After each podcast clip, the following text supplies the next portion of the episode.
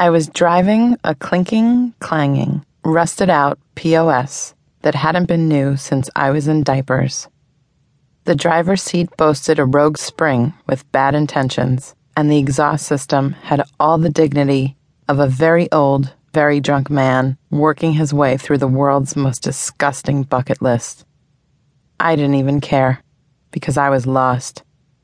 With half my night's delivery still threatening the seams of my courier bag, I turned the Tercel onto yet another unmarked, unpaved road and lurched to a stop in front of a locked metal gate. Camino Privado, I muttered. The industrial area northwest of Santiago was a labyrinth of private roads.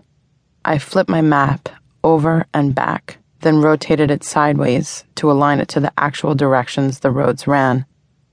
The sign across the street was barely visible under the blinking yellow streetlight. I could have marked the map before I left. Could have taken a red felt pen and drawn my route like a gag, wandering tourist but that would have made me a pretty poor excuse for a vampire courier.